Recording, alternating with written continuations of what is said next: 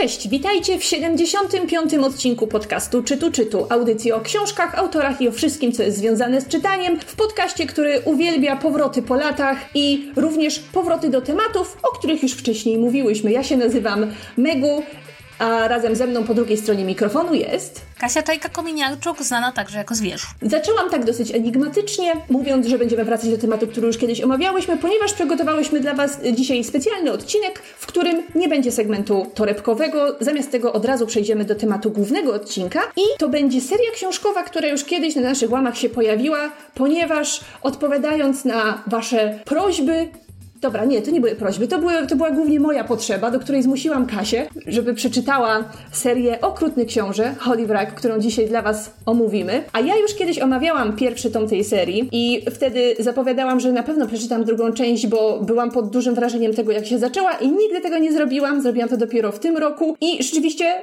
następne części również zrobiły na mnie wielkie wrażenie, więc Kasia siłą imersji została przymuszona do tego, żeby również się przeczytać i dzisiaj będziemy rozmawiać tylko i wyłącznie o tych trzech książkach. Znaczy, ja bym chciała powiedzieć, że Mego nie byłaś aż tak agresywna, ponieważ ja Okrutnego Księcia kupiłam sobie jakiś czas temu, bo w ogóle był taki moment, kiedy miałam wrażenie, że te książki Holly Black są wszędzie. Co wchodziłam do Empiku, to po prostu miałam wrażenie, że non-stop widzę książki Holly Black. I ja sobie kupiłam tylko Okrutnego Księcia, pierwszy tom, tak sama z siebie, na zasadzie, wydaje mi się, że ktoś coś dobrego o tym mówił, to było zanim jeszcze ty wpadłaś w tą króliczą dziurę czytania tych książek. I on mnie tak leżał, ja przeczytałam pierwsze 100 stron i pomyślałam, świetna książka i potem jakby nie byłam w stanie czytać dalej, to znaczy nie chodzi o to, że, że książka mnie nie zainteresowała, tylko dużo rzeczy się działo, miałam inne książki. Po czym jak ty zaczęłaś czytać, no to ja wpadłam w tą, w tą dziurę za tobą i kupiłam kolejne dwa tomy i przeczytałam je w no, dosyć ekspresowym tempie. Ale to chyba nie jest do końca przypadek. Nie jest, wydaje mi się, do końca przypadek ani to, że obie przeczytałyśmy tą trylogię teraz bardzo intensywnie, ani też nie jest przypadek, że ja miałam przez pewien czas wrażenie, że ta książka jest po prostu wszędzie. Znaczy, że gdzie bym się nie pojawiła, tam ona jest. I dlaczego? Pomijając bardzo korzystną cenę w Empiku. Dlatego, że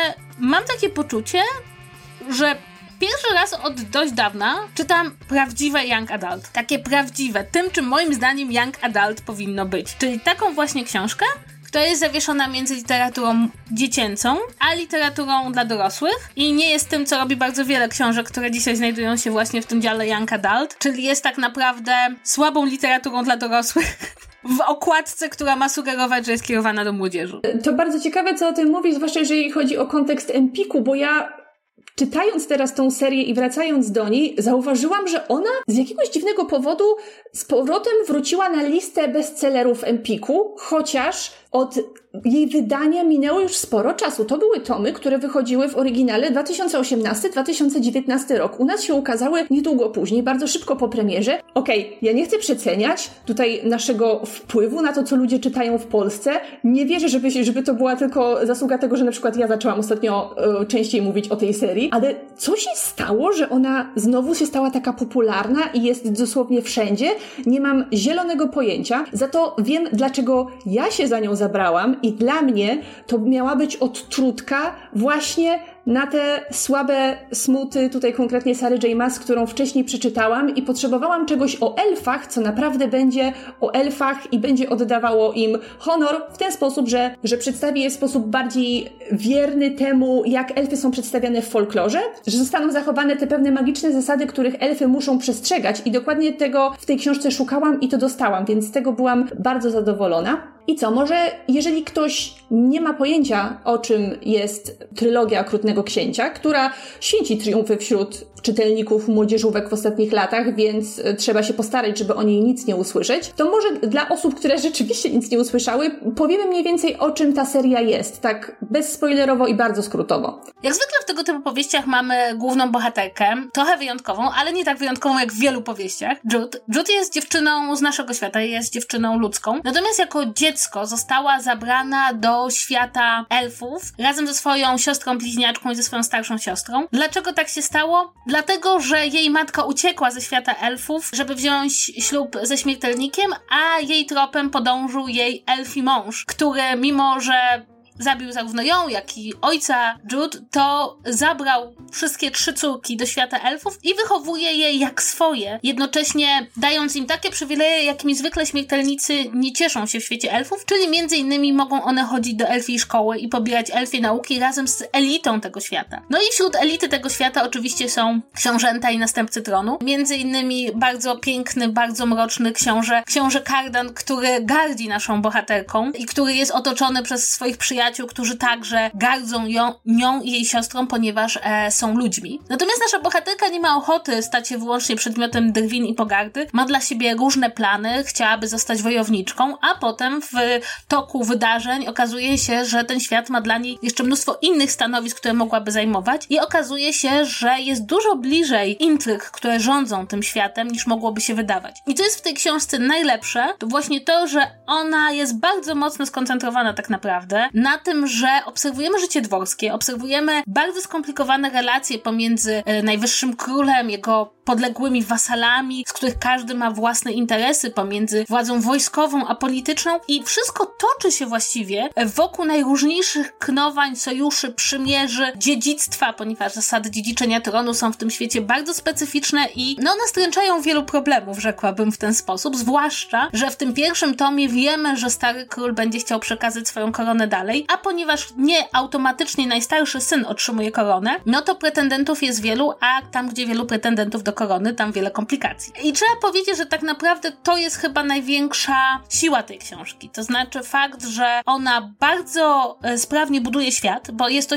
jakby bardzo dużo się dowiadujemy o tym świecie, o jego różnorodności, a jednocześnie zaczyna się od szkolnych intryg, miłostek i niesnasek, ale bardzo szybko przenosi nas do świata właśnie tam, gdzie kluczowa jest władza, polityka, zdrady, knowania, spiski i nikt nie może się czuć bezpieczny, no i największą siłą, jaką można mieć w tym świecie, to dobrzy szpiedzy, dobre informacje, no i bycie bardzo przenikliwym i bystrym. I właśnie tym, co mnie w tych książkach tak niesamowicie się podobało i tak niesamowicie mnie urzekło, to było to, że ponieważ przeskoczyłam do Okrutnego Księcia od razu po Sarze J.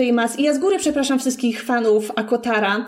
Tutaj w tym zestawieniu to jest seria, która staje się łatwym chłopcem do bicia, bo ona się naprawdę nie stara, jeżeli chodzi o folklor i jeżeli chodzi o kreację świata, ale nie ukrywam, że również y, dlatego Okrutny Książę tak bardzo mi się przez to podoba, bo tam wszystko jest bardzo jeżeli chodzi o kreację świata, przemyślane, szczegółowe i tam są określone zasady magiczne, których autorka trzyma się przez cały czas, a nie odrzuca je i nie wyśmiewa ich, tak jak Sarah J. Maas, która w swojej książce już na samym początku stwierdza, że to, że elfy nie mogą kłamać, to jest tylko taka głupota, którą wmawiali ludziom, żeby mieć nad nimi większą kontrolę. I ona od razu odrzuca precz te wszystkie zasady, które powinny rządzić tutaj elfim światem. A u Holly Brack to, że tak naprawdę w pewnym momencie orientujemy się, że nie znamy ani jednego prawdziwego imienia elfich postaci, ponieważ elfy nie zdradzają swoich imion, żeby ktoś nie przejął nad nimi kontroli. To, że tam wszystkie obietnice to są prawdziwe magiczne zaklęcia, które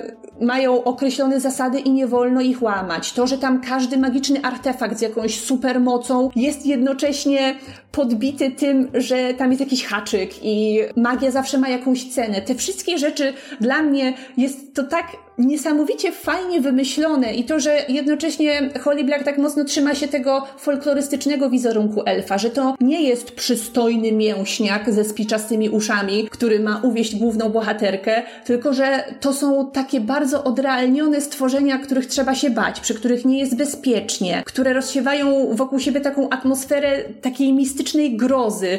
Zrobiło to na mnie naprawdę niesamowite wrażenie, ponieważ uważam, że bardzo trudno jest pisać takie książki, książki z, i taki świat z konsekwentnymi założeniami, bo bardzo łatwo jest później wpaść w taką pułapkę, że a, a tutaj fabularnie pasowałoby mi, żeby jednak zapomnieć o tym na chwilę, na przykład, że elfy nie mogą kłamać, a Holly Black tego nie robi i ona się konsekwentnie trzyma założeń tego swojego świata i, i to jest tutaj naprawdę świetne. Tak, ja się absolutnie zgadzam, że mnie też bardzo pociąga w tej książce to, że to są te krainy elfów, które właśnie znamy z folkloru, które są niebezpieczne dla ludzi, które są nieprzyjazne na każdym kroku, które właśnie to, co mówisz, wszystko ma jakiś haczyk, prawda? To są te elfy, którym nigdy nie wolno składać przysięgi, bo ta przysięga zawsze będzie miała swój koszt. Niesamowicie mi się też podoba, że w całym tym budowaniu tego świata autorka nie poszła w coś, czego ja nie cierpię już w tym momencie w powieściach młodzieżowych właśnie tych Young Adult. Nasza bohaterka nie ma supermocy. To ona nie jest najbardziej wybraną ze wszystkich. Ona jest dziewczyną przebiegłą, ona jest dziewczyną inteligentną, bardzo ambitną, ona pobiera cały czas nauki,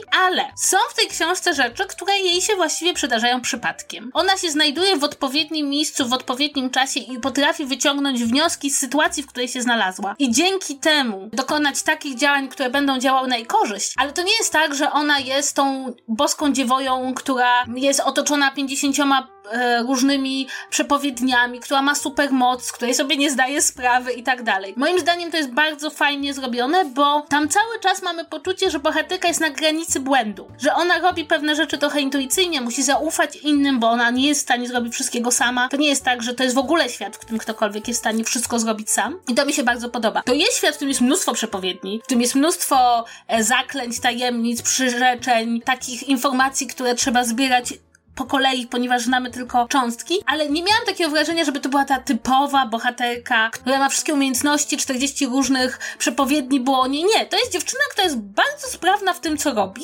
ale to jest jednak w zakresie tego, co inteligentna osoba jest w stanie zdziałać, jeśli jest inteligentna i ambitna. To, co mnie się też a propos postaci Jude i jej sióstr też podoba, to to jest to, że to są trzy dziewczyny, na przykładzie których autorka pokazuje, jak w różny sposób można podchodzić do tego ich nowego życia w tym nowym nowym świecie. I to też jest na swój sposób oryginalne, bo zazwyczaj, kiedy mamy bohaterkę z normalnego świata, która trafia do tego magicznego, to on, to to jest magiczny świat, w którym chcesz zostać. To jest piękny świat, w którym chcesz żyć. To jest ten jeden, to jest ta jedna z tych krain, które pojawiają się przy pytaniu, w jakim fantastycznym świecie chciałabyś żyć. A tutaj, ja nie wiem, jak to się nazywało w polskim tłumaczeniu, ta kraina, do której one trafiają, bo ja czytam po, po angielsku i ja nie wiem, jak to jest po polsku. W każdym razie ta kraina elfów tutaj to nie jest kraina, w której chcesz żyć na co dzień. I to jest fajne, fajnie pokazane na przykładzie tych trzech różnych bohaterek, jak one zupełnie inaczej podchodzą do życia w tym świecie, ponieważ mamy dwie bliźniaczki, które są śmiertelniczkami, ale ich starsza siostra jest półelfką i po niej widać, że chociaż to jest jedyna z tej całej trójki osoba, która mogłaby w tym świecie żyć normalnie, ponieważ to jest jej świat, ona się przeciwko niemu najbardziej buntuje i to ona chce z niego uciekać, a dwie jej młodsze siostry, każda z nich na swój sposób próbują się do, niej, do tego świata przystosować, chociaż one tak naprawdę tutaj nie należą. To nie jest ich miejsce. Jude robi to w ten sposób, że ona wszystkim pokaże, że jako śmiertelniczka jednak może się tutaj wykazać, może osiągnąć jakąś pozycję i zdobyć władzę i to się jej udaje i właściwie cała ta historia to jest opowieść o tym, jak trudno jej tą władzę było zdobyć, a potem jak trudno jest tą władzę utrzymać przez te wszystkie knowania, a jednocześnie jest też jej siostra bliźniaczka Taryn, która jest taka bardziej potulna. Ona pozwala, żeby to wszystko na nią spadło i pozwala, żeby te, żeby po prostu te rzeczy, które śmiertelnikom przydarzają się w tym świecie, jej też się przydarzały, ponieważ może dzięki temu, że się podporządkuje, będzie taka potulna, no to inne elfy dadzą jej spokój i ona się do tego świata jakoś dopasuje. Potem Konsekwencje tego są różne, ale też, też dzięki temu widać, jak bardzo ludzki świat i elfi świat i elfi sposób myślenia i ludzki sposób myślenia w tej książce są różne i totalnie niedopasowane i bardzo mocno ze sobą skontrastowane. Ja się z tobą absolutnie zgadzam, że siłą jest to, że te trzy siostry mają trzy różne życiowe wybory i też nie do końca siebie wzajemnie rozumieją, mimo że każda z nich dąży do bardzo podobnej rzeczy, to znaczy poradzenia sobie z tym, że zostały wyrwane z jakiegoś życia, że znajdują się na przestrzeni dwóch światów i ani nie czują się zupełnie przynależne do tego świata ludzi, ani zupełnie przynależne do tego świata elfów. I niesamowicie mi się właśnie podoba to zestawienie naszej bohaterki i siostry, bo one obie zasadniczo rzecz biorąc dążą do tego samego, do dostosowania się w jakiś sposób do tego świata, znalezienia sobie w nim swojego miejsca na tyle bezpiecznego, że już nie będzie miało znaczenia to, że są ludźmi. I to, jak różne są to drogi, i oczywiście jak potem się przeplatają, jak do wielu rzeczy prowadzą, wydaje mi się bardzo ciekawe, bo tutaj ponownie zaczynamy od tego, że rodzice tych dziewczyn zostają zamordowani. I one żyją z tą świadomością, że wychowuje je morderca ich matki i ojca. I to jest coś, co w nich tkwi. I ich reakcja na to, jak się właściwie w tym świecie, w tej przedziwnej sytuacji znaleźć, jest bardzo różna. I to też mi się bardzo podoba, dlatego że ta książka sugeruje, że nasza bohaterka, która wybiera jakąś drogę, kompletnie nie rozumie, że to jest jej sposób na znalezienie sobie miejsca w tym świecie i nie do końca rozumie, dlaczego jej siostra wybiera co innego, tak? Potrzebuje czasu, żeby, żeby tego dostrzec. I wydaje mi się, że to jest, już pomijając cały świat elfów i ludzi, bardzo y, mądrze pokazane, jak różni ludzie w bardzo podobnej sytuacji wybierają różne drogi, jak mogą być do siebie bardzo podobni, ale radzić sobie z taką sytuacją zupełnie inaczej. I też jakby to mi się podoba, bo cały czas obserwując bohaterkę i jej siostrę mamy takie poczucie, że one w sumie są do siebie dosyć podobne, w tym, czego chcą, ale to jak idą do tego, czego chcą, jest bardzo, bardzo inne. Więc ja też bardzo ten, bardzo ten wątek lubię i uważam, że został bardzo dobrze poprowadzony. I ponownie, jeszcze jedna z rzeczy, która też mi się wydaje ważna. Autorka jest bardzo konsekwentna. Jeśli wprowadza właśnie taki wątek, jeśli on się pojawia na samym początku, jeśli widzimy go od właściwie pierwszych scen, reakcji tych bohaterek, to ten wątek będzie konsekwentnie prowadzony do końca, do swojego rozwiązania. Wielu autorów i autorek książek młodzieżowych ma tak, że ma jakiś wątek, on jest w pierwszym tomie, ale w drugim już nie, nie jest za bardzo potrzebny, więc trochę o nim zapominamy, a w trzecim to już w ogóle rozwiązujemy wszystko na dwóch kartkach. I to jest właśnie też bardzo dobre w tej serii, że ja miałam wrażenie, że czytam rzeczywiście taką historię, która nie ma kolejne tomy, bo wypada napisać kolejny tom, tylko ma kolejne tomy, bo ta historia jest rozplanowana na mhm. trzy tomy. Tam po środku, co zresztą mówiłyśmy sobie wcześniej przed nagraniem, trochę akcja za bardzo spowalnia i byśmy tak trochę kopnęli wszystkich, żeby oni szybciej tak. zaczęli działać, ale wciąż to jest spójna historia i nawet te spowolnienia akcji są nam potrzebne chociażby po to, żebyśmy trochę lepiej poznali bohaterów.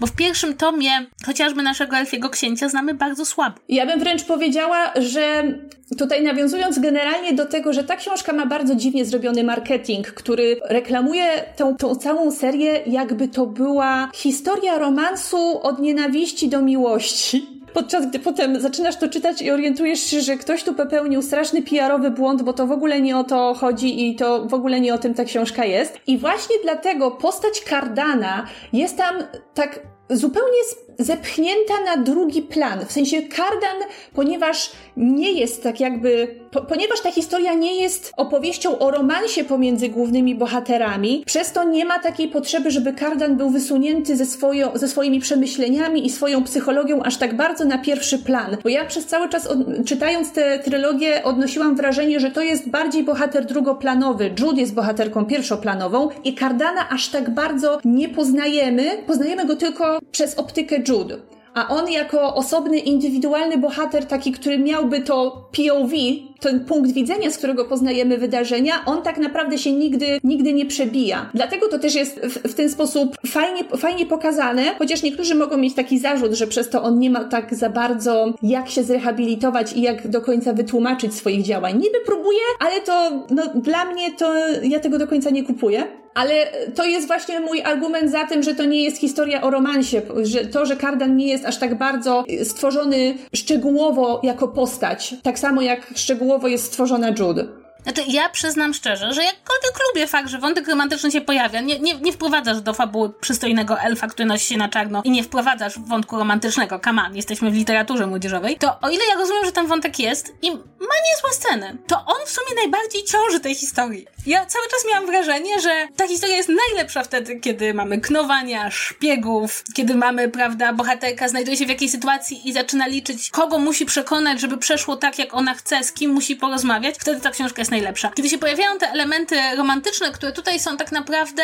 tak naprawdę to nie jest żadne od nienawiści do miłości, to jest taka szczenięca miłość, która się nie potrafi wyrazić w słowach, w związku z tym bohaterom się mylą wszystkie uczucia, jakie istnieją. Ja to, ja to tak bardziej czytam. To wtedy moim zdaniem jest trochę słabiej. To znaczy, wtedy mam wrażenie, że autorka idzie po schemacie bardziej niż po czymś, co jest naprawdę jej. Bo jej naprawdę jest konstrukcja świata, jej naprawdę jest polityka, a ten romans tam jest tak, bo mm, napisałam książkę młodzieżową. Gdzieś musi być romans. Ale czy to jest właśnie tego rodzaju rodzaju romans, bo to jest to miejsce, w którym ja się zatrzymywałam wielokrotnie, kiedy pojawiały się sceny romantyczne i rzeczywiście na samym początku myślałam, o Boże, nie, kolejna para fantastycznych bohaterów, która musi na siebie lecieć, ale potem zawsze działo się coś takiego, że myślałam sobie, aha, a nie, to jednak nie o to chodziło. Rozumiesz o co mi chodzi? Że ten romans przez cały czas w bardzo dużym stopniu jest wpisywany w te spiski i intrygi. To nie jest do końca to, co nam się wydaje.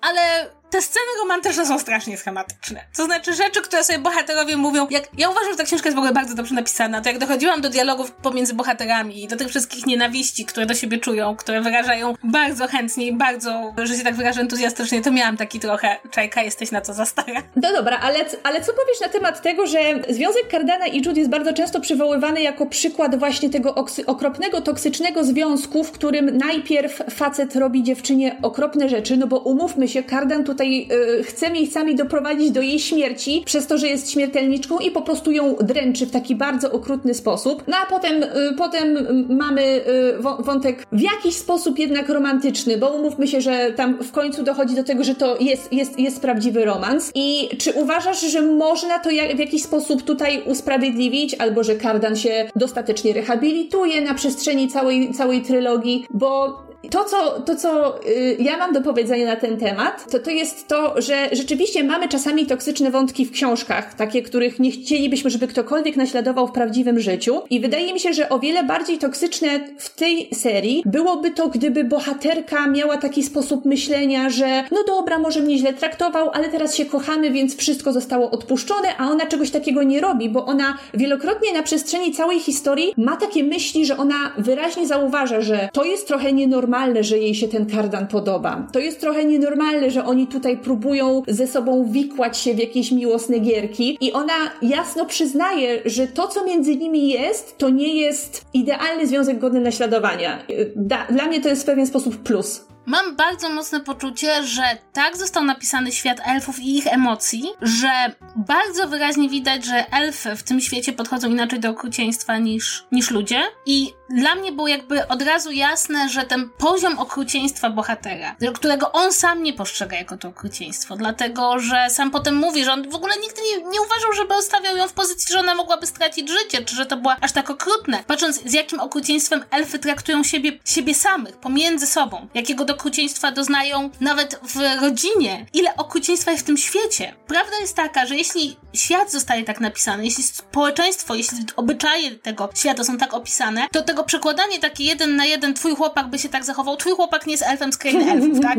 Ja bardzo tego nie lubię, kiedy odrzucamy rzeczy, które są w książce, które są, budują ten świat, budują emocje i inność bohaterów, bo to jest bardzo wyraźnie w tej książce zaznaczone, że elfy nie zachowują się jak ludzie, nie postrzegają tych samych sytuacji tak jak ludzie, chociażby dlatego, że mają właśnie tą swoją nieśmiertelność, że, że są inne po prostu od ludzi. To nie jest chłopak przebrany za elfa, tylko że tam rzeczywiście, jeśli chodzi o emocjonalność, jeśli chodzi o to, co jest dopuszczalne, możliwe w tym świecie, ten świat jest zbudowany na okrucieństwie. To jest okrutny świat. Pierwszy tom to jest w ogóle człowiek patrzy się, nigdy by się tam nie chciało mieszkać. To jest bardzo niebezpieczny świat, w którym nikt właściwie nie czuje się bezpiecznie. Więc mam takie poczucie, że to też jest bardzo ważne. Pomijając to, co mówisz, tak, że bohaterka ma tą taką refleksję, że nie wszystko jest okej okay, i też wspomina jakby sama sobie, przypomina, co jej się przydarzyło i nie pozwala sobie tego tak po prostu zapomnieć i odpuścić, to do tego wszystkiego wydaje mi się, że to jest wpisane w pewną konstrukcję świata i psychologii tych bohaterów, która nie jest przekładalna jeden do jeden na nasz świat, bo to jest w ogóle pytanie, tak? Czy literatura musi podsuwać wyłącznie zdrowe i dobre wzorce do powtórzenia w realnym świecie? Nie, nie musi. To tak nie jest. Jakby literatura nie jest zobowiązana pokazywać tylko tego, co jest dobre i słuszne i właściwe. Zostawia jakąś przestrzeń do interpretacji, do zastanawiania się, a nawet do pomyślenia, bohaterowie robią źle, albo robią mało, mało inteligentnie, albo zachowują się źle, albo jeśli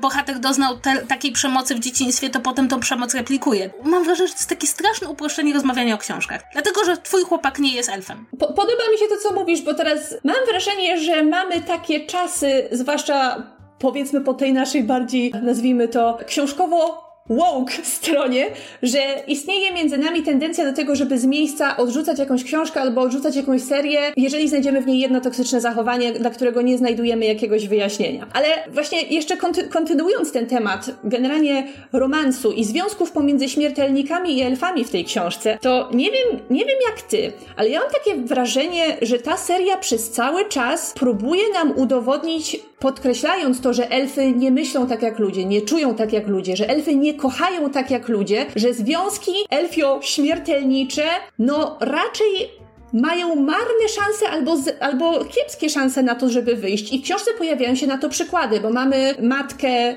Jude i Taryn i Madoka. Ich związek nie wyszedł, ponieważ y, matka dziewcząt nie była w stanie żyć w y, świecie elfów. Potem pojawia się też związek Taryn z innym, innym elfem i on też wygląda tak, jak wygląda. Nie chcę spoilerować, może potem zrobimy sobie sekcję spoilerową dla tych, którzy yy, spoilerów się nie boją. I mamy te dwa przykłady, a jednocześnie wciąż mamy tam Jude i Cardana, którzy są pokazani jako związek pozytywny kreatywny mimo wszystko. W sensie taki, który ma szansę wyjść, taki, w którym jest jakieś prawdziwe uczucie. I czy to nie jest tutaj jednak, to, czy to się jednak trochę nie wyklucza? No nie wiem, wydaje mi się, że się nie wyklucza, dlatego że przewagą naszej bohaterki jest to, że ona trochę myśli jak elf. A wręcz przeelfia elfy w ich sposobie myślenia. Te pozostałe związki służą jako przestroga w tej historii, tak? To nie jest takie proste, to nie jest takie łatwe. Te dwa światy są ze sobą rzeczywiście w pewnej sprzeczności, konflikcie, bycie człowiekiem w tym świecie. Natomiast wydaje mi się, że cała droga bohaterki jest między innymi drogą, która prowadzi ją do tego, żeby znaleźć dla śmiertelniczki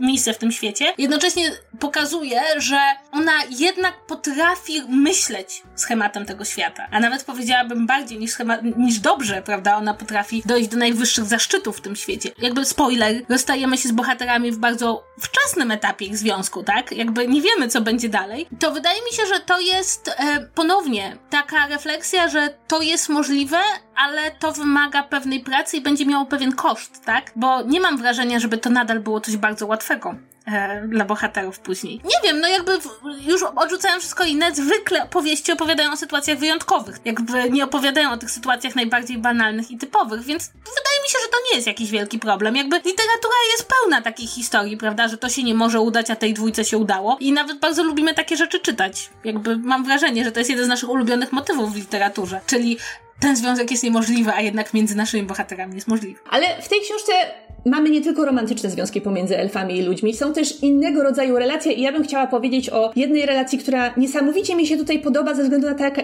ze względu na to jaka jest trudna i skomplikowana. Mianowicie chodzi mi o to, jaką relację ma Jude z Madokiem, czyli ze swoim przybranym ojcem. Ponieważ można by to od razu zbyć hasłem, że to jest jakiś syndrom sztokholmski, skoro on ją wychował, to ona musi być w pewien sposób do niego przywiązana, chociaż zabił jej rodziców. Tymczasem przez całe, przez całe trzy książki ta relacja jest świetnie moim zdaniem rozwijana, bo tak naprawdę wszystko, co prowadzi Jude, bo tak naprawdę wszystko, co popycha Jude do, jakiego, do jakiegokolwiek działania, to to jest ta chęć udowodnienia, że ona jest człowiekiem, ale ona w tym świecie może. I zwłaszcza jest to chęć udowodnienia tego Madokowi, który niby ją szkoli do tej walki, ale jednak wciąż trzyma ją z boku i wciąż nie pozwala jej rozwinąć skrzydeł. I ona przez cały czas udowadnia mu, że mimo bycia śmiertelniczką potrafi też w tym świecie osiągnąć sukces, zwłaszcza na polu, które, które jest jego polem, na tym polu wojny, polu knucia, na polu strategii. I niesamowicie mi się to podoba, że ona, mimo tego, że Madok zabił jej rodziców, wciąż żywi do niego jakiś szacunek i wciąż czuje taką potrzebę, jak, jaką zwykle dzieci czują wobec rodziców, żeby mu się przypodobać i żeby udowodnić swoją wartość. Ja bardzo lubię ten wątek, bo on jest rzeczywiście skomplikowany i rzeczywiście jakby też fakt, że ten poziom w tej relacji się zmienia w różnych tomach, tak? To znaczy raz on ma nad nią władzę, raz ona nad nim jakby, ale cały czas rzeczywiście tam gdzieś pod tym wszystkim jest chęć udowodnienia ojcu, który właściwie nie jest ojcem, że ma się tą wartość, prawda? Że, że było się tą osobą, w którą warto zainwestować. To jest też świetnie oddane z drugiej strony, tak? Czyli ten Madok, który tak naprawdę jest niej dumny wielokrotnie, mimo że ona wycina mu numery, których no jakby córka ojcu wycinać nie powinna. Bardzo lubię tą relację, zwłaszcza, że właśnie ona tam nigdzie nie ma takiego, a zabił moich rodziców, to nie jest dla mnie ważne. To jednak się pojawia, ona co pewien czas ma tą refleksję, co pewien czas o tym pamięta. I co jeszcze mi się podoba? Ja mam wrażenie, że zwykle takie relacje pisze się dla bohaterów męskich. To bohaterowie męscy zwykle starają się udowodnić swoim ojcom, że są warci ich uwagi. Natomiast tu, i to mi się bardzo podoba, że tak naprawdę w konstrukcji tego świata, na przykład to, że nasza bohaterka chce zostać rycerzem, na samym początku mm -hmm. ma taki plan na siebie, to w ogóle jest okej. Okay. To jest jakiś plan, który może mieć w tym świecie włóżek na siebie dziewczyna i to sprawia, że właśnie z jednej strony mamy coś, co jest nowe, bo zwykle takich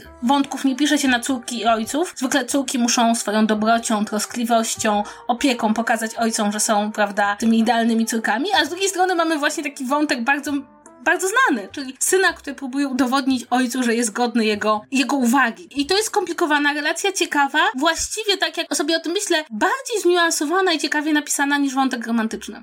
Oj tak, zdecydowanie. Zdecydowanie bardziej. I też e, właśnie dlatego, dlatego ja się tak trochę śmieję z tego wątku romantycznego, bo nigdy patrząc na, na tą relację bohaterki z jej przybranym ojcem, nie miałam wrażenia, że czytam coś, co znam, czy czytam coś takiego, co się pisze z automatu. Za każdym razem, jak dochodziło między nimi do jakiejś konfrontacji, to byłam ciekawa, jak ta dwójka z tej kolejnej konfrontacji wyjdzie, świadoma, że obojgu zależy na tym, żeby ta relacja jednak trwała. Jakby nikt nie chce tu trzasnąć drzwiami, co też jest dosyć ciekawe. E, natomiast, natomiast czasem miałam wrażenie, jak czytam wątek romantyczny, że czytam coś takiego generatora wątków romantycznych. No umówmy się, że on tam nie jest to wątek romantyczny najwyższych lotów. On tam jest, ale ja nie czytałam tej trylogii dla tego wątku romantycznego, dlatego to, że on mnie domaga miejscami, aż tak bardzo mnie nie boli. Ale mi, mnie to nawet cieszy, bo ja już mam dosyć. Człowiek sobie przypomni, nam, czytając tą książkę, przyjemność czytania opowieści dziejącej się w fantastycznym świecie, w której chodzi o coś więcej niż chłopaka i dziewczynę, czy chłopaka i chłopaka, czy dziewczynę i dziewczynę. Czyli, że chodzi o jakieś no tu w tym, w tym przypadku to jest opowieść o władzy, tak? To jest historia o, o władzy, o wysokiej pozycji, o zdobywaniu władzy, utrzymywaniu władzy, kosztów, jakich ta władza wymaga i to kosztów prywatnych, ale także politycznych i jakby to, co napędza czytanie dalej, to jest pytanie, jak bohaterka zdobędzie, sięgnie po władzę, e, jak bohaterka ją utrzyma, co tam się dzieje politycznie. I to jest olbrzymia przyjemność, dlatego, że bardzo wiele książek tworzy tam jakieś intrygi, tworzy tam jakiś świat, ale tak naprawdę ciągle wali w te wątki prywatne, że się tak wyrażę, prawda? A tutaj jest takie miłe zatopienie się w jakiś świat, który właśnie, właśnie się na tym koncentruje i to, co wspomniałaś na początku, że autorka niesłychanie poważnie traktuje konstrukcję swojego świata. Znaczy, konstruuje go, a potem go nie olewa. Co znaczy, że trzeba tą książkę czytać nawet uważnie, znaczy, te książki czytać uważnie, bo jeśli na samym początku pojawia się jakaś informacja o jakimś artefakcie, o jakiejś zasadzie, która rządzi tym światem, to to będzie miało znaczenie, tak? Ona tam nie wrzuca niczego tylko po to, żeby wrzucić, żeby było ładniej.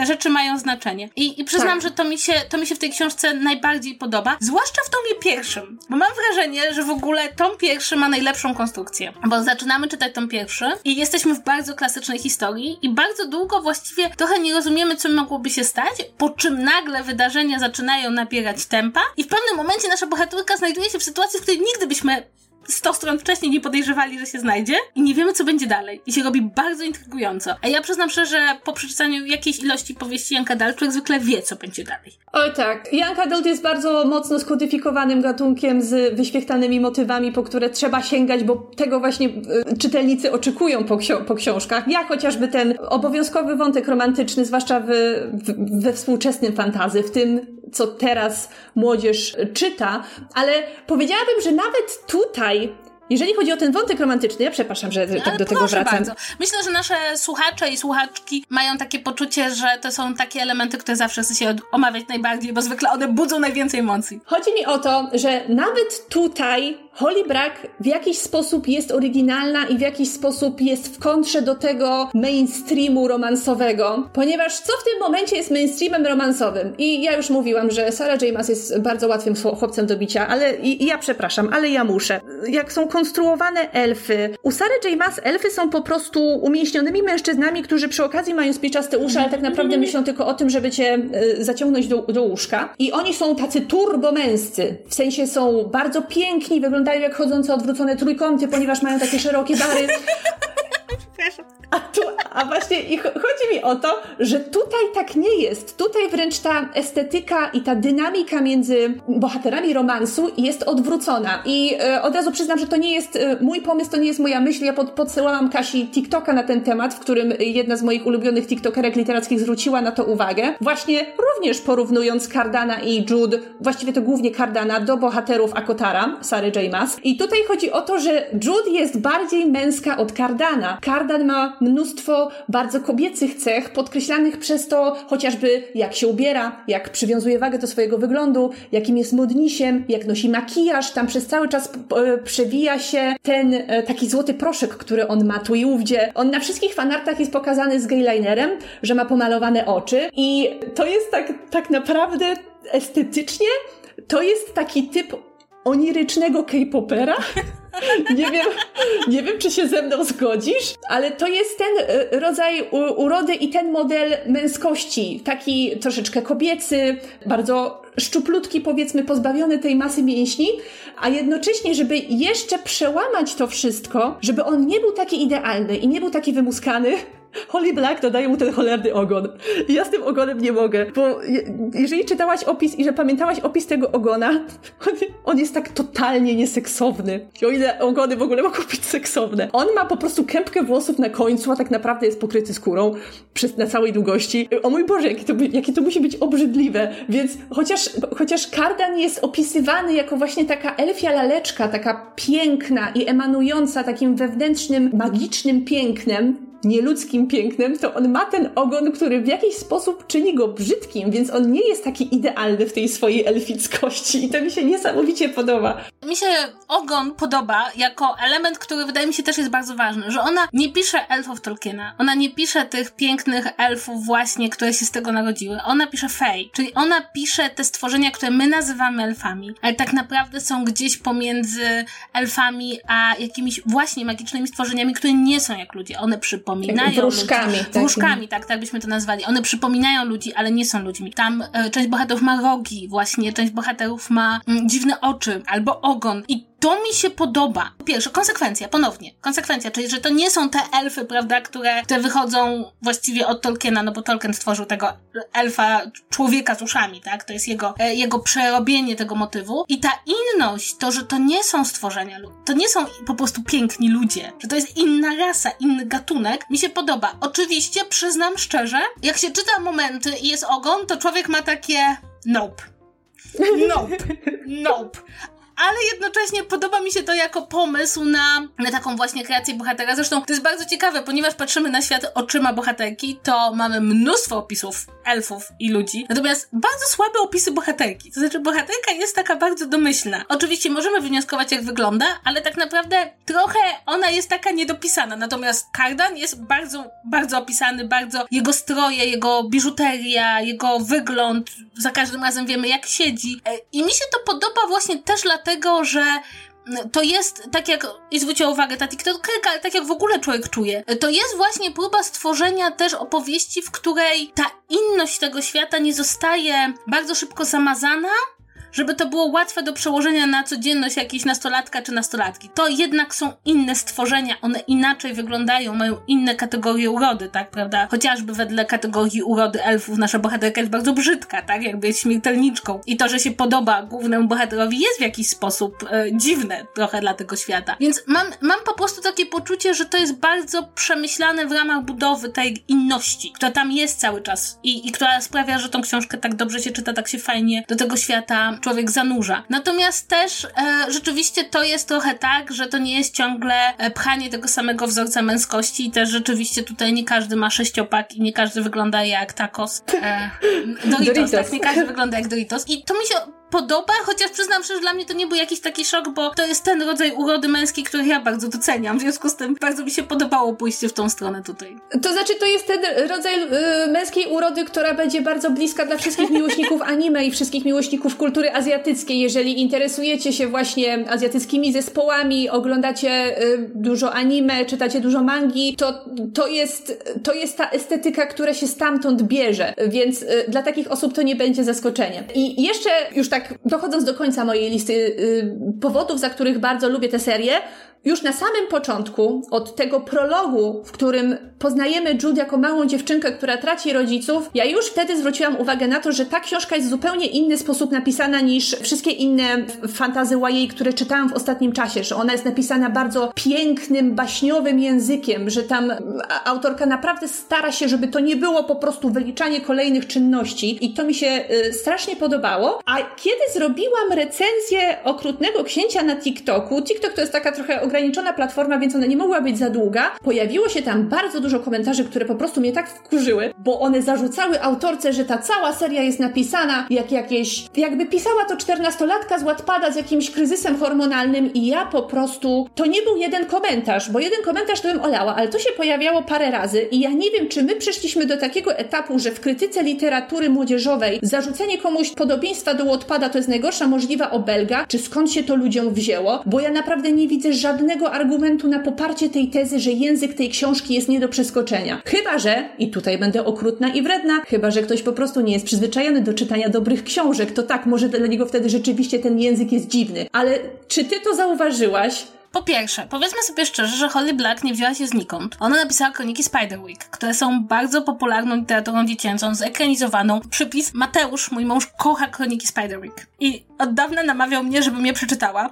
a ja od dawna namawiałam go, żeby przeczytał Okrutnego Księcia, bo uważam, że mu się spodoba. I gdzieś dwa dni temu się zorientowaliśmy, że polecamy sobie tą samą autorkę. To nas dosyć mocno rozbawiło. Powiem tak, istnieje możliwość, że ludzie już w tym momencie na powieści młodzieżowe reagują tak, że wszystko im się wydaje bardzo słabo literacko napisane. Dla mnie ta książka jest bardzo porządku napisana. Nie jest napisana złym językiem. Może ja mam wrażenie, że tam miejscami może tłumaczenie nie jest aż tak dobre. No właśnie, ja nie mam porównania, bo ja czytałam wszystko w oryginale ostatnio. Ja myślałam, że różne tomy tłumaczyły różne osoby, ale tłumaczył ten sam pan i mam wrażenie, że być może brakuje czasem spójności. Natomiast nie wydaje mi się, żeby to było napisane jakimś szczególnie złym językiem. Ja przyjmuję, że jest to książka młodzieżowa i trzeba pamiętać, że książki młodzieżowe są pisane językiem dostosowanym do młodzieży. To nie jest osoba, która próbuje napisać drugiego Władcę Pieścieni, to nie jest osoba, która próbuje napisać, nie wiem, Gry o Tron. To jest książka młodzieżowa, czyli nie jest napisana tym najbardziej skomplikowanym, wielowarstwowym językiem. Natomiast jest napisana bardzo porządnie. Jakby jako znak jakości mogę dodać fakt, że moja mama czytała Okrutnego Księcia i mówi, że była bardzo spoko książka, a moja matka nie mówi, że książka jest spoko, jak jest napisana złym językiem. I też w ogóle mam jakieś takie wrażenie, że się zrobiło coś bardzo niedobrego w dyskusjach o książce. To znaczy, nikt jakby nie zdarzyło mi się spotkać krytyki języka, jakim została napisana książka,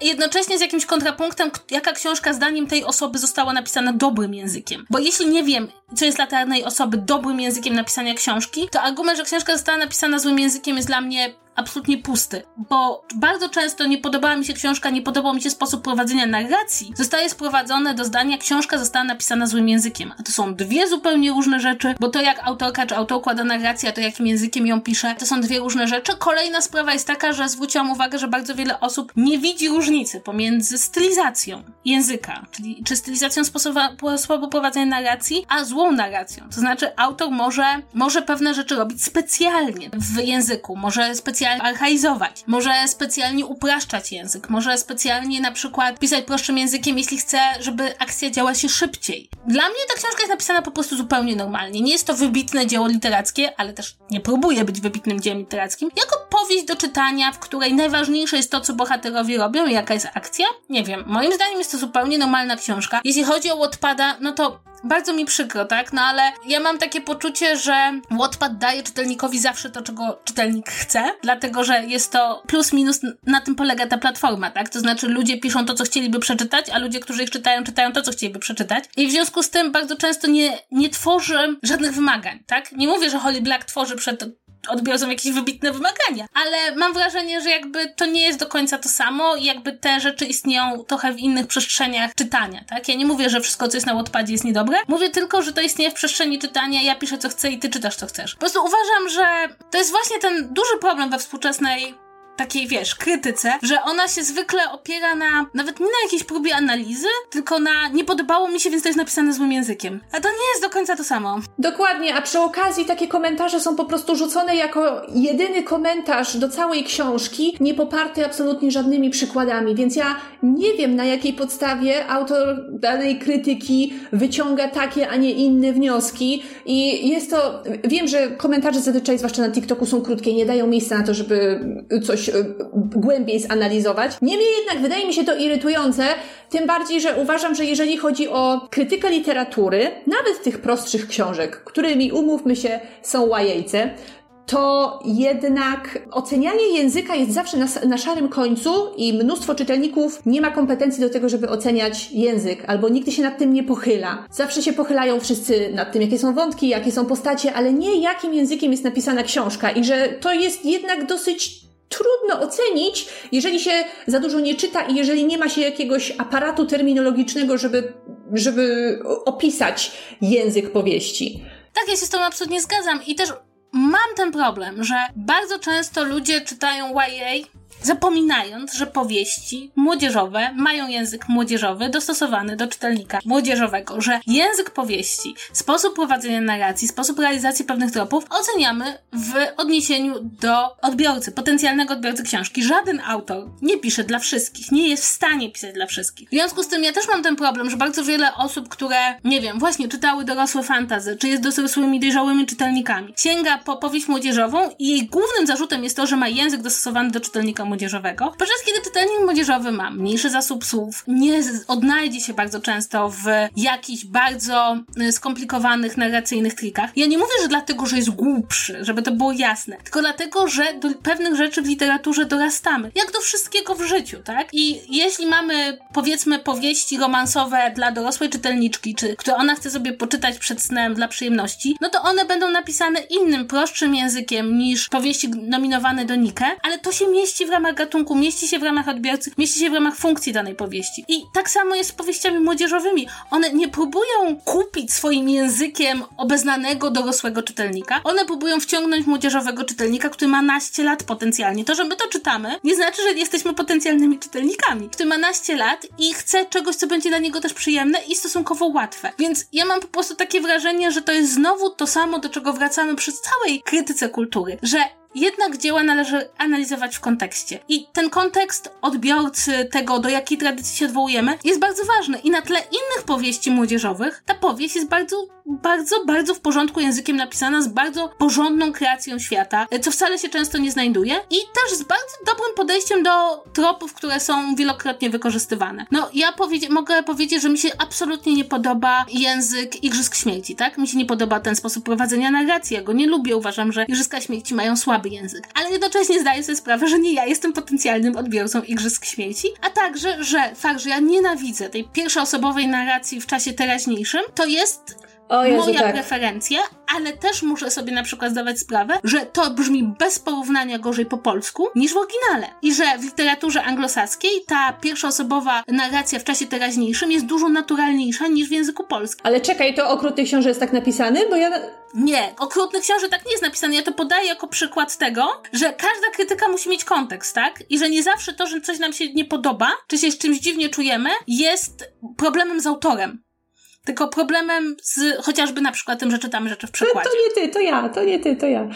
To my, to my, to nasza wina. Wszystkie książki są dobre, to tylko wina czytelnika. No, no. Jako, autorka, jako autorka popieram tą interpretację rzeczywistości. Chodzi o to, żeby nie kończyła, żeby, chodzi o to, żeby krytyka nie kończyła się na tym, że zarzuca się książce młodzieżowej to, że jest młodzieżowa.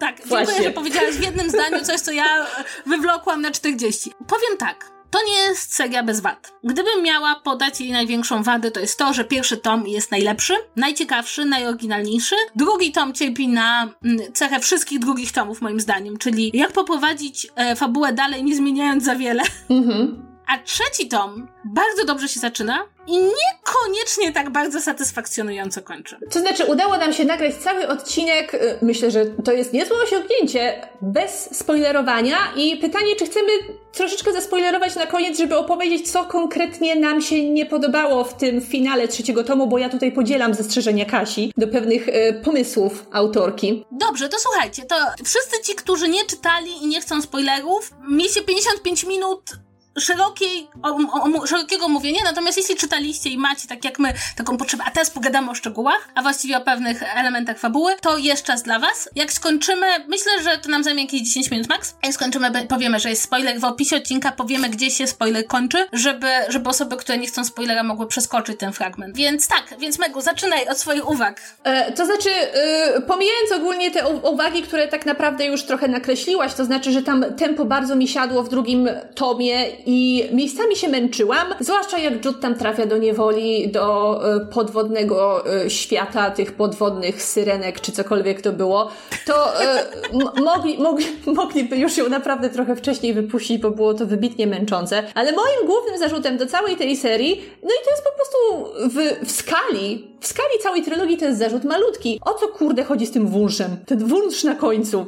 To jest... Ten wunsz na końcu, tak. To jest, to jest taki wybór narracyjno-fabularny, który do mnie w ogóle nie przemawia. Raz, że y, pozbywa nam się Kardana z, z głównej sceny, co jest wartością odjętą. Jest coś takiego jak wartość odjęta? Nie wiem. W każdym razie wiecie o co mi chodzi. Po prostu to rozwiązanie tego całego problemu tego ostatniego tomu, bo problem ostatniego tomu polega na tym, że Kardan jako dziecko, jako maleńki, maleńkie elfie dziecko dopiero co urodzone, otrzymał przepowiednię, która jednocześnie naznaczyła go jako króla totalnie do dupy. Więc y, było przepowiedziane w gwiazdach, że on się nie będzie nadawał na, y, na króla, ale ponieważ przepowiednie w świecie, w świecie elfów zawsze mają jakieś drugie dno, przez cały czas zastanawialiśmy, jak to zostanie rozwiązane, żeby jednak okazał się królem okej, okay, bo, bo wiadomo było, że tak to się musi skończyć. I dlatego został wprowadzony ten wunsz.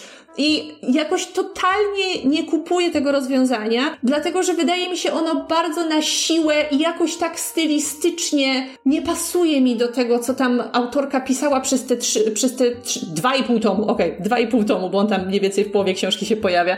Staje się wążem, nie, tak. po, nie podobało mi się po prostu to rozwiązanie. Pierwszy tom kończy się wielkim plot twistem świetnym moim zdaniem plot twistem, kiedy nagle się okazuje, że to Jude odpowiada za to, kto zostanie królem, prawda, knowania, mamy plot twist. Drugi tom kończy się w taki tradycyjny sposób, czyli mamy taki trochę zamieniony plot twist, czyli to nie od niej zależy, tylko wobec niej coś zależy, więc idzie dalej. I dochodzimy do trzeciego tomu i musi zdarzyć coś wielkiego, tak?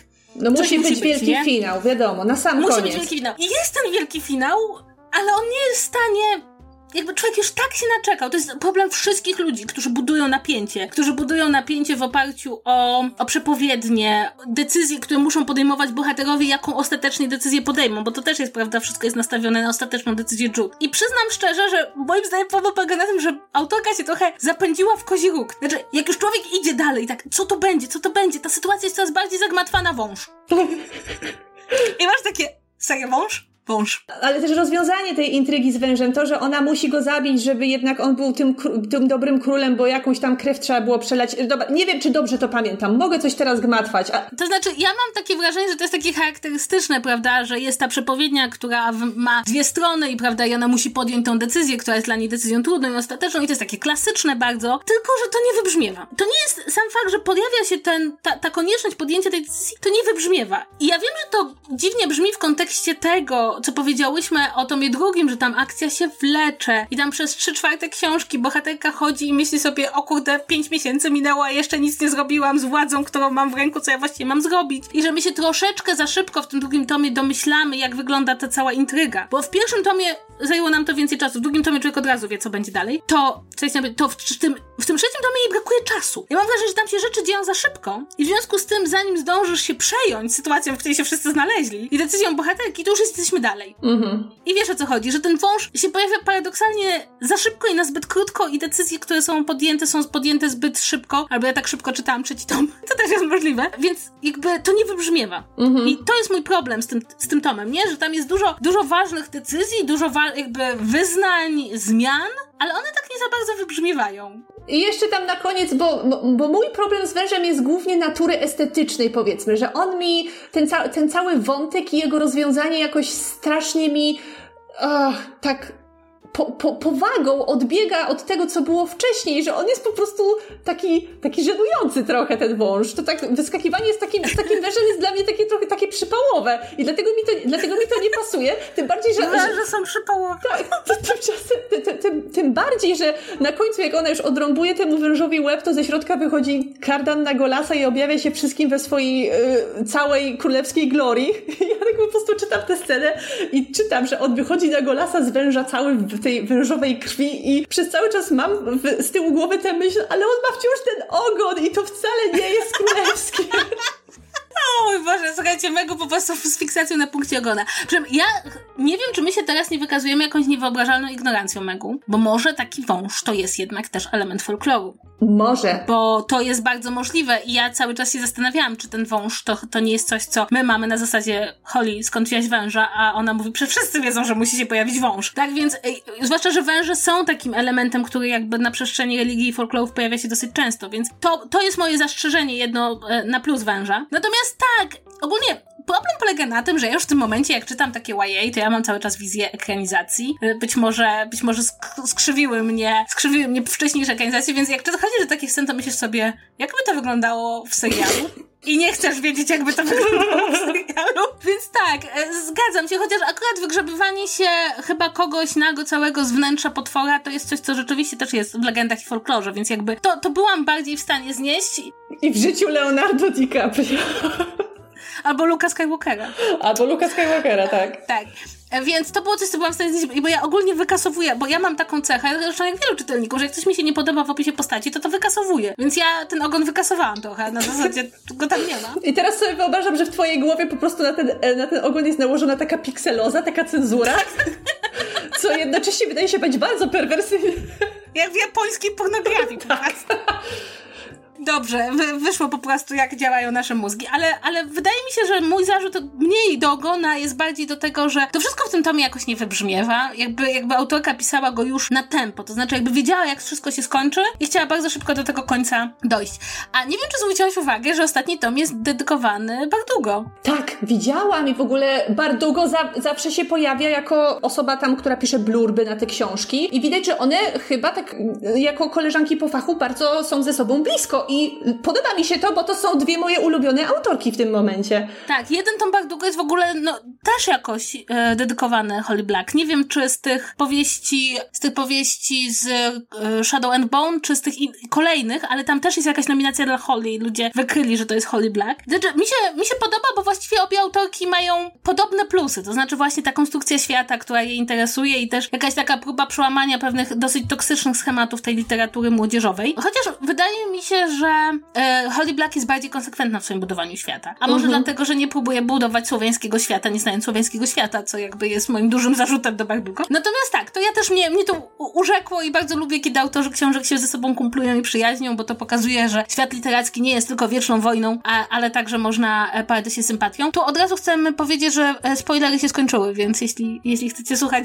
dalej, to, to już jest po spoilerozie. Ale powiem ci, że to była bardzo miła lektura. Tak jak w ostatnich latach często miałam tak, że słyszałam o jakimś fenomenie literatury młodzieżowej, sięgałam po niego i byłam zawiedziona, mimo nawet e, twoich pozytywnych, prawda, odczuć. Na przykład Cinder, jak czytałyśmy. To mi się nie podobało, Mhm. jakby nie, nie byłam się w to w stanie wczuć. I tak jak często, jak ty mi coś streszczysz młodzieżowego, to mam taki trochę facepalm. A tyle to po prostu się miło czytało. Nie jest to literatura wybitna, ale naprawdę jako czytadło to było bardzo miłe. I powiem szczerze, że tak jak e, ostatnio miałam taki czas, kiedy było mi trudno czytać, kiedy, prawda, trudno się czyta literaturę w ogóle, bo człowiek jest tak mocno zakorzeniony w tym, co się dzieje wokół nas, że trudno mu się wyrwać. O tyle inność i konstrukcja tego świata były na tyle dobrze zrobione, że było mi miło tam pójść, miło się w niego zanurzyć i za to jestem autorce wielce wdzięczna. I jeszcze chyba warto powiedzieć, że te książki są bardzo ładnie wydane. Piękniej po angielsku niż po polsku, ale są bardzo ładnie wydane. Tak, to jest właśnie, kurczę, ten minus mojej deklaracji, bo ja sobie ostatnio postanowiłam, że ja będę kupowała nowe książki tylko i wyłącznie w twardych oprawach, takie, żeby ładnie wyglądały na półce. No i kurczę, jak na złość okazuje się, że większość jednak y, fantazy i young adult w Polsce jest wydawana z miękką oprawą, która aż tak ładnie się nie prezentuje. Y, Więc y, będę musiała więcej książek po prostu kupować w oryginale, bo w oryginale Okrutny Książę jest naprawdę bardzo ładnie wydany i nawet nie przeszkadza mi to, że kupiłam sobie dwie książki z edycji amerykańskiej i jedną z brytyjskiej, które są innej wysokości, więc na półce trochę się od siebie odcinają. Ja chciałam tylko powiedzieć, że w Polsce wydaje wydawnictwo Jaguar, które w ogóle bardzo pozdrawiam, bo powiem szczerze, że wydawnictwo Jaguar trochę mnie kupuje swoimi książkami, komiksami, sposobem wydawania książek, bo oni zawsze bardzo ładne rzeczy wydają. Znaczy te rzeczy ładne Oni są. wydali Headstopera? E, tak, oni wydają Heartstopera. Oni wydali ostatnio These Violent Delights. These Violent ma- Delights. Tak, który ma tak piękną okładkę, że ja po prostu jakby dla samej okładki kupiłam tą książkę, przyznaję. Jeszcze jej nie przeczytałam, ale okładka jest piękna. Natomiast, natomiast bardzo mi się podoba, że konsekwentnie wydali tą książkę. Wszystkie tomy są tej samej wielkości, wszystkie tomy są, mają to samo liternictwo i mają te trzy oryginalne okładki z tą koroną. I ja wiem, że to nie powinno, nie ocenia się książki po okładce, ale to jest tak miłe, jak książka jest do, ładnie wydana, nie? To jest jakby tak, ja mam je wszystkie w papierze, mimo że przysięgałam sobie, że przeczytam je wyłącznie na czytniku, więc, więc tak to się skończyło. Ja sobie się stwierdzam, że Okrutny Książę trafia na moją półkę mojego ulubionego YA, moich ulubionych młodzieżówek, które potem zawsze będę moim obserwatorom polecała, kiedy zadają pytanie Megło, poleć mi jakąś młodzieżówkę. Ta, to jest bardzo zaszczytne miejsce, obok Bardugo, obok serii Tinder, której ty akurat nie lubisz, ale te książki, które ja sobie kompletuję w twardych oprawach w wydaniu na żywo, to są właśnie te, które ja potem zawsze ludziom polecam, jeżeli poszukują dobrego YA, więc ja się bardzo cieszę, że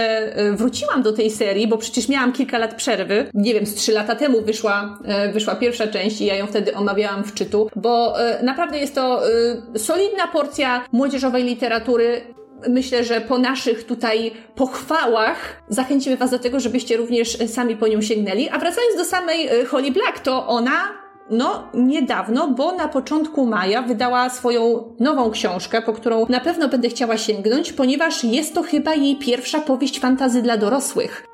Tak, tak, ja, to jest bardzo dobrze, że o tym mówisz, bo ja wczoraj pomyślałam sobie, ciekawe co Holly Black wydała. Wchodzę na Wikipedię, tam w maju wydała swoją pierwszą powieść dla dorosłych, ja miałam takie wow, cudownie. Chcę to przeczytać, bo jestem bardzo ciekawa. Zwłaszcza, że to jest bardzo ciekawy przykład autorki, która zaczęła od literatury dziecięcej, bo Spiderwiki jest literaturą dziecięcą, przeszła do literatury młodzieżowej, a teraz próbuje swoich sił w literaturze dla dorosłych i jeśli zachowa tą swoją fenomenalną umiejętność budowania światów, bo to jej się wyjątkowo udaje, no to to może być naprawdę fajna lektura i myślę, że chyba obie trochę zacieramy ręce, bo, bo wiecie, to jest trochę tak, że oczywiście jest bardzo dużo wybitnych książek, jest bardzo dużo książek ważnych, ale wcale nie jest tak łatwo znaleźć dobrą literaturę taką do czytania, taką, która daje przyjemność, taką, która ma fajnie skonstruowany świat i człowiek czyta i jakoś ginie w tych książkach. I mam wrażenie, że Holly Black to się udaje. Mhm. Ona tworzy książki, które jak ja zaczynałam czytać te książki, to yy, zastawał mnie świt.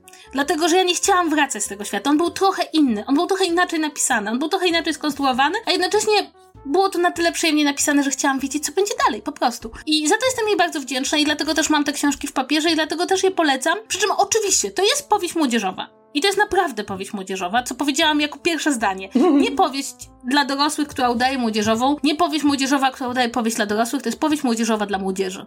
Ani podkreślmy to, bo w obecnych czasach trzeba to zaznaczać, nie są to smuty. Myślę, że to jest po prostu temat, który moglibyśmy omówić w innym odcinku, to jak bardzo smuty są w, w tym momencie wciskane do fantazy, również dla fantazy dla nastolatków i tego, jak nastolatkowie poszukują tych smutów w historiach fanta fantastycznych. Więc okrutny książę taki nie jest. Jeżeli są tam jakieś, powiedzmy, bardziej nie wiem, może tam jedna taka bardziej pikantna scena była, to tam bardzo gustownie kamera zwraca się w stronę zasłonki, która powiewa na wietrze. I jest to dobrze napisane. To znaczy jest to tak napisane, że jak uruchomisz wyobraźnię, możesz sobie wszystko wyobrazić, natomiast jakby nic tam nie ma takiego, że należałoby zaklejać strony nastoletniemu czytelnikowi, co niektórzy rodzice robią. Jakby ponownie, to jest książka świadoma, kto czyta, tak? To jest świadoma, że tam ten przedział wiekowy jest 15, 14, 15, 16, 17, jako ten potencjalny główny czytelnik. Za co też cenię autorkę, bo, bo ponownie, to wcale nie jest proste. To wcale nie jest proste napisać książkę, która wyznacza sobie jakiegoś czytelnika docelowego i rzeczywiście pisze dla niego, e, a nie dla kogoś innego.